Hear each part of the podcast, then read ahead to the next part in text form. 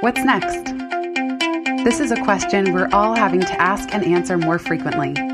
I'm Jenny Blake, your host of the Pivot Podcast and author of Pivot, The Only Move That Matters Is Your Next One.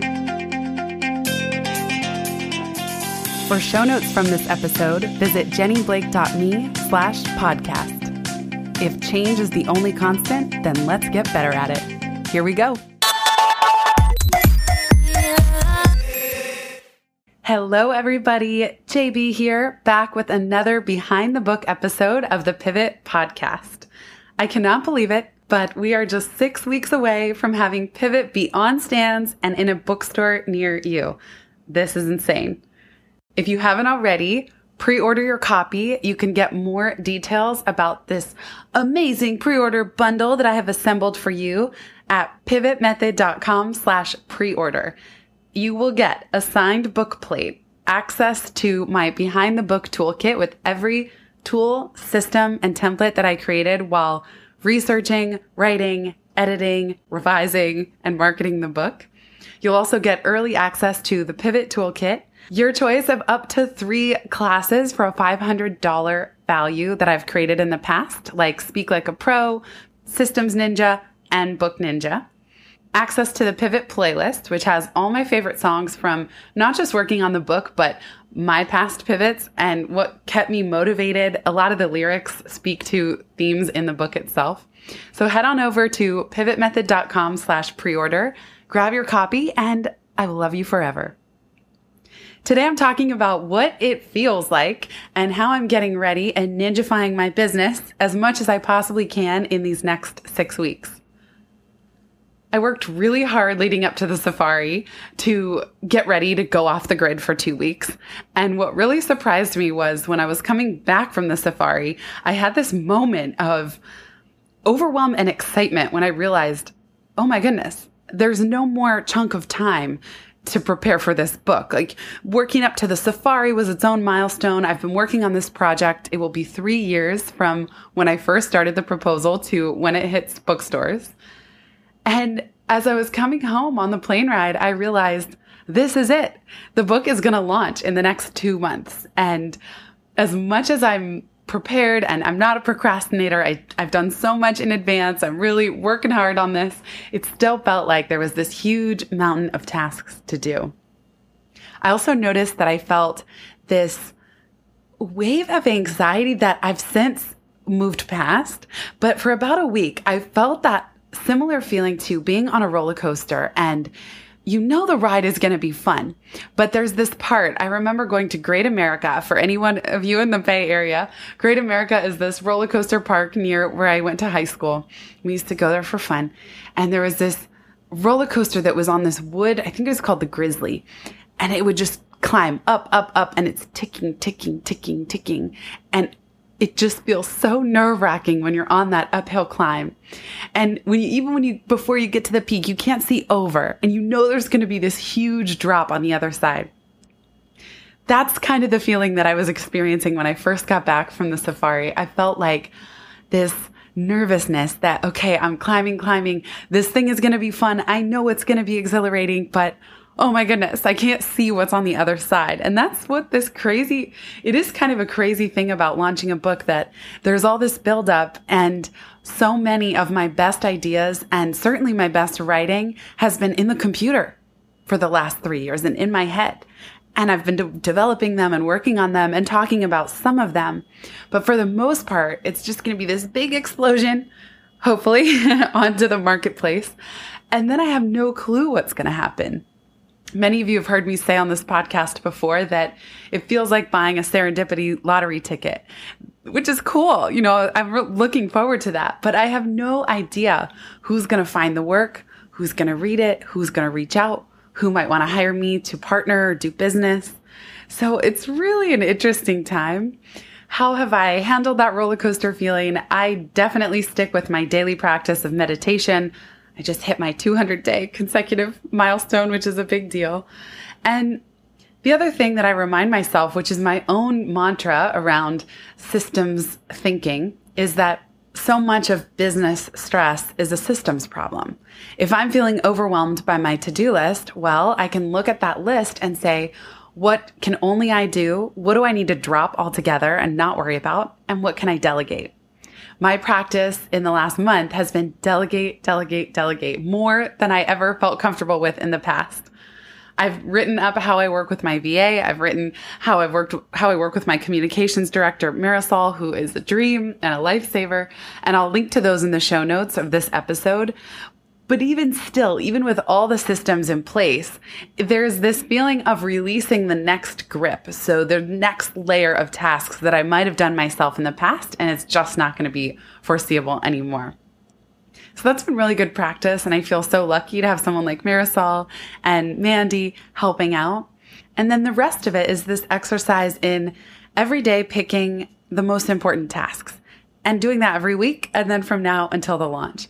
So I try to prioritize. I use Asana for project management now with both Marisol and Mandy's team, and that's been a lifesaver. I used to hate Asana when I first tried it. It was really clunky and hard to use. And now it has been a game changer. I use it for work tasks and personal. Even in my personal Asana board, I have things like medical, travel, financial, personal, like friends that I might want to follow up with. And so that's been keeping me super organized so that I know nothing falls through the cracks. But still, at the start of each week, I pull down from Asana my biggest priority tasks. And I even do that at the start of every day. I know that within a given day, I can usually get 2 to 5 big things done in the morning before I start my meetings.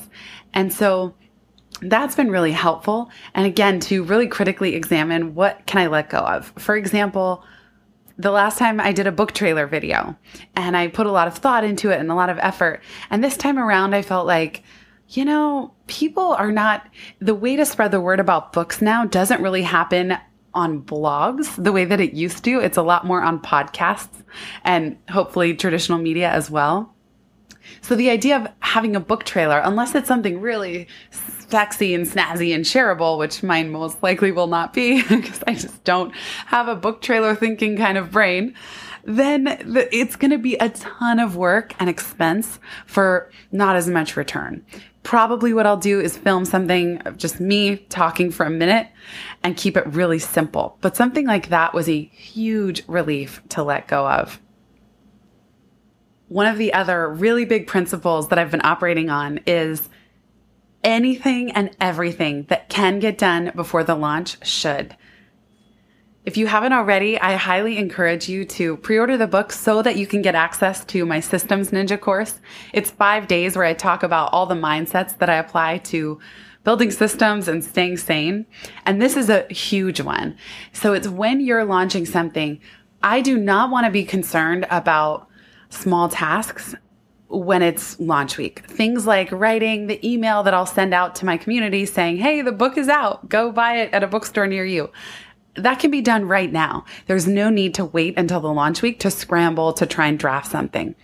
What this will allow me to do, and so I've really focused, July has been behind the scenes book sprint month. I'm doing email accountability threads with my friend Alyssa, where we have an email and the subject line is all caps, July accountability. And we send it back and forth pretty much every day. We say, here's what I'm going to work on today. And then at the end of the day, we respond and we say, here's what I got done today, and here's what I'm going to focus on tomorrow. And we also set a midway goal of what we wanted to have done by mid-July, and then an end-of-July goal with ideally one way to celebrate each of those two chunks of time. So having this accountability has helped both of us focus on our July sprint and everything that we want to get done. And mine is nesting. Every little thing that I can organize, clean up on my websites. I would call it digital nesting. I know they talk a lot about expectant moms who kind of nest around the house and create the baby's room. Well, I feel like I'm creating Pivot's website and its web home and cleaning up jennyblake.me and Life After College. I recently moved both of those sites over to Rainmaker so that they would be mobile responsive. That was a huge project, and it took several months. You may have noticed a pause in how and when podcast episodes went out. The feed was down for 3 weeks. That's exactly the kind of thing that I don't want to be dealing with when the book is launching. So even as early as January, I started mapping out what huge projects I needed to get a real head start on so that I was not dealing with them closer to launch.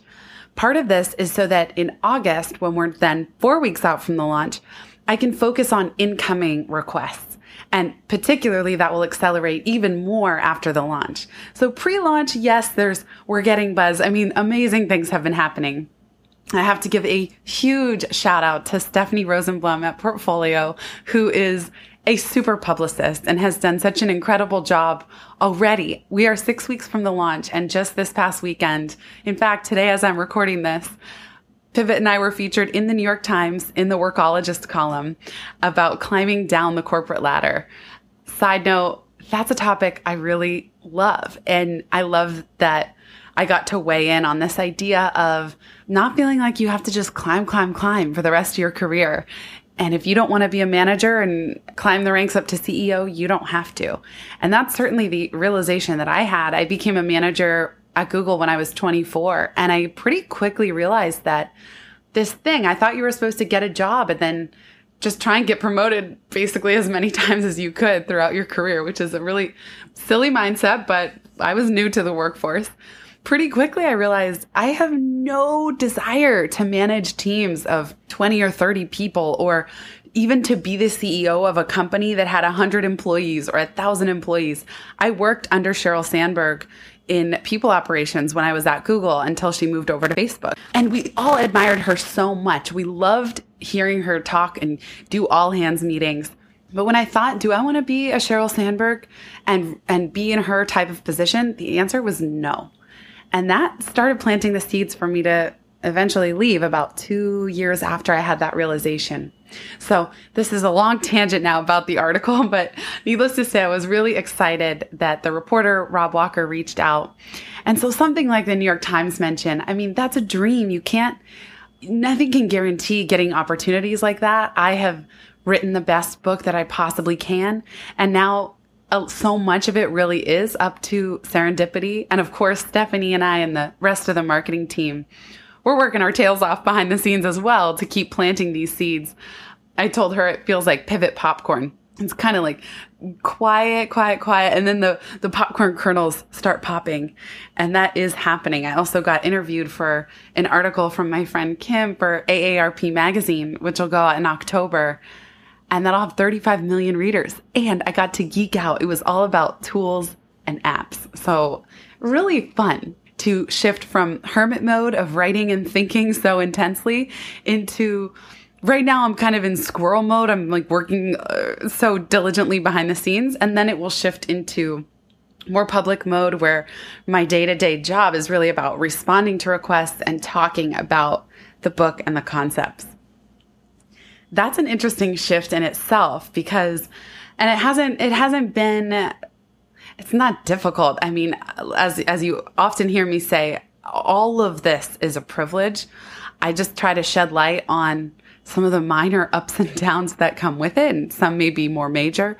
But one of them is, it is a different mode. I noticed going from writing and editing so intensely into even planning for the launch, like the last few months, my brain is buzzing so much. Even sitting still for meditation is more challenging. I'm not feeling as quiet and calm as a baseline. Instead, I feel kind of like really jacked up. And like there's so many emails and small tasks and small things. It's like a hive of bumblebees zooming around in my brain. And so that's like a really different energy and state of working to be in.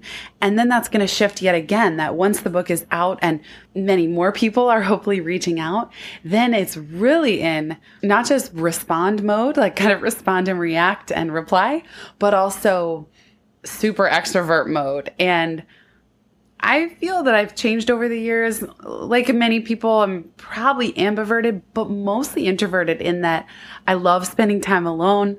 I live alone. I work from home alone.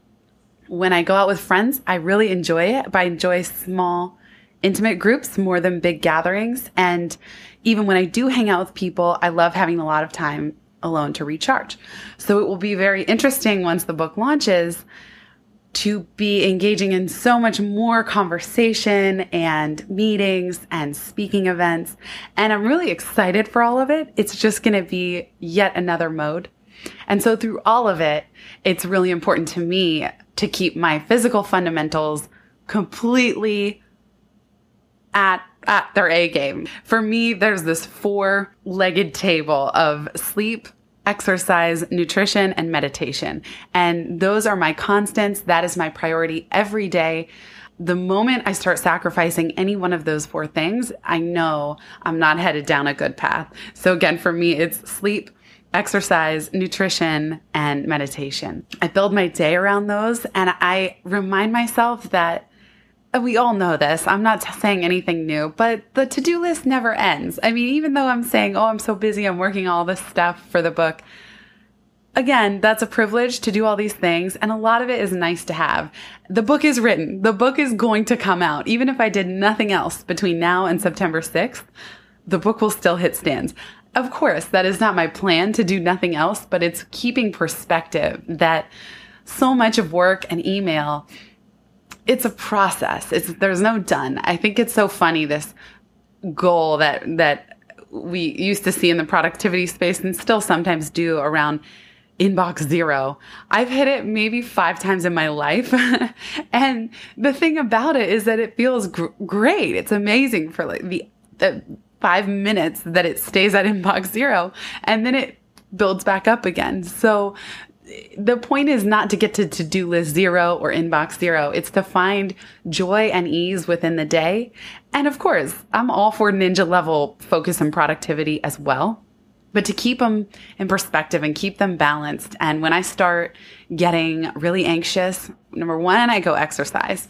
And number 2, I check in and I just say, what's going on? And what's the one thing that's going to ease this feeling? Maybe it's a conversation I need to have. Maybe it's more stuff that I need to drop or delegate.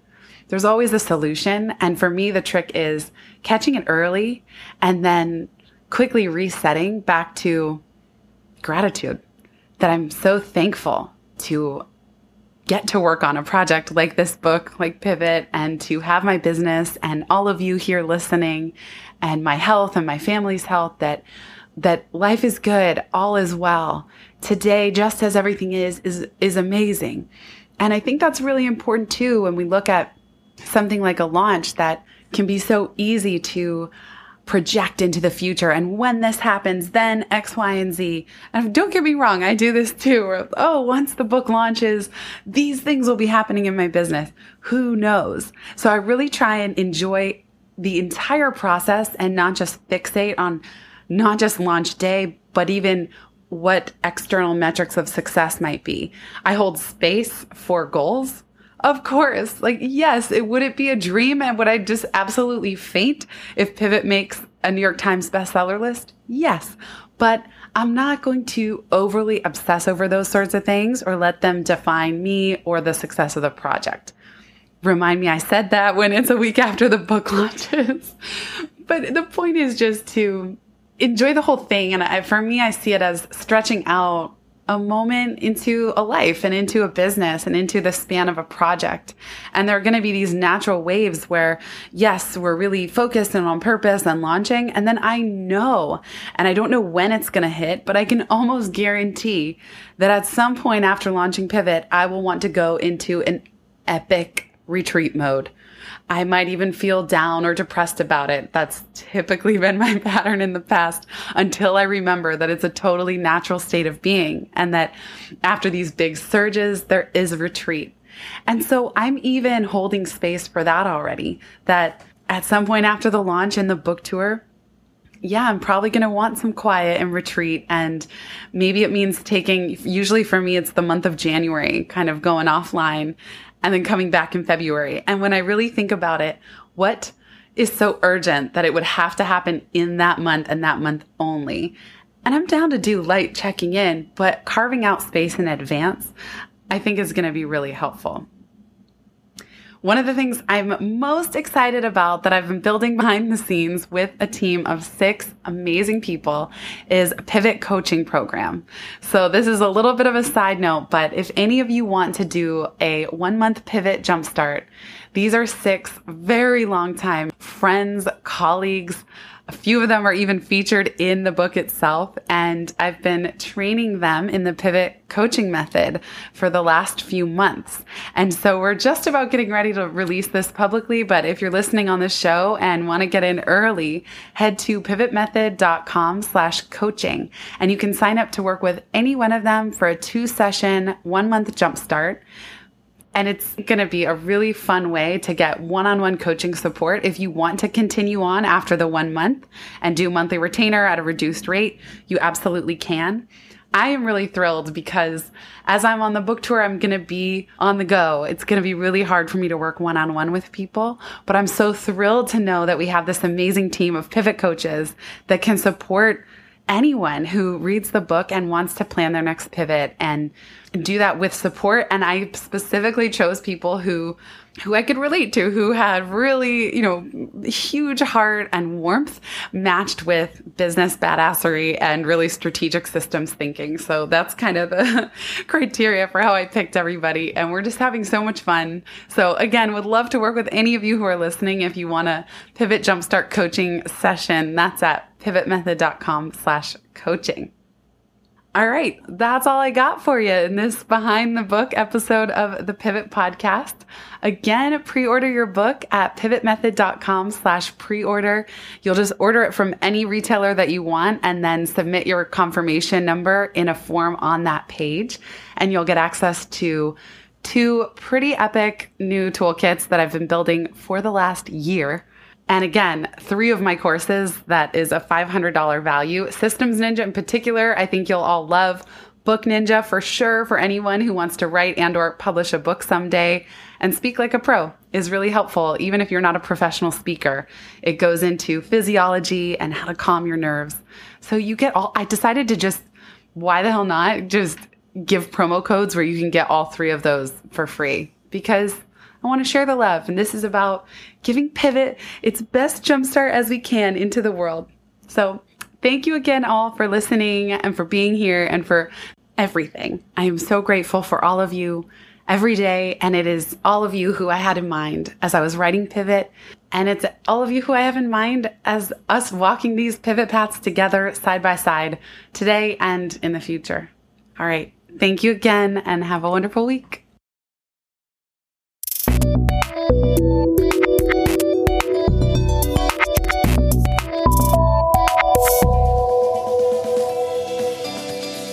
Thanks so much for listening to this episode of the Pivot Podcast.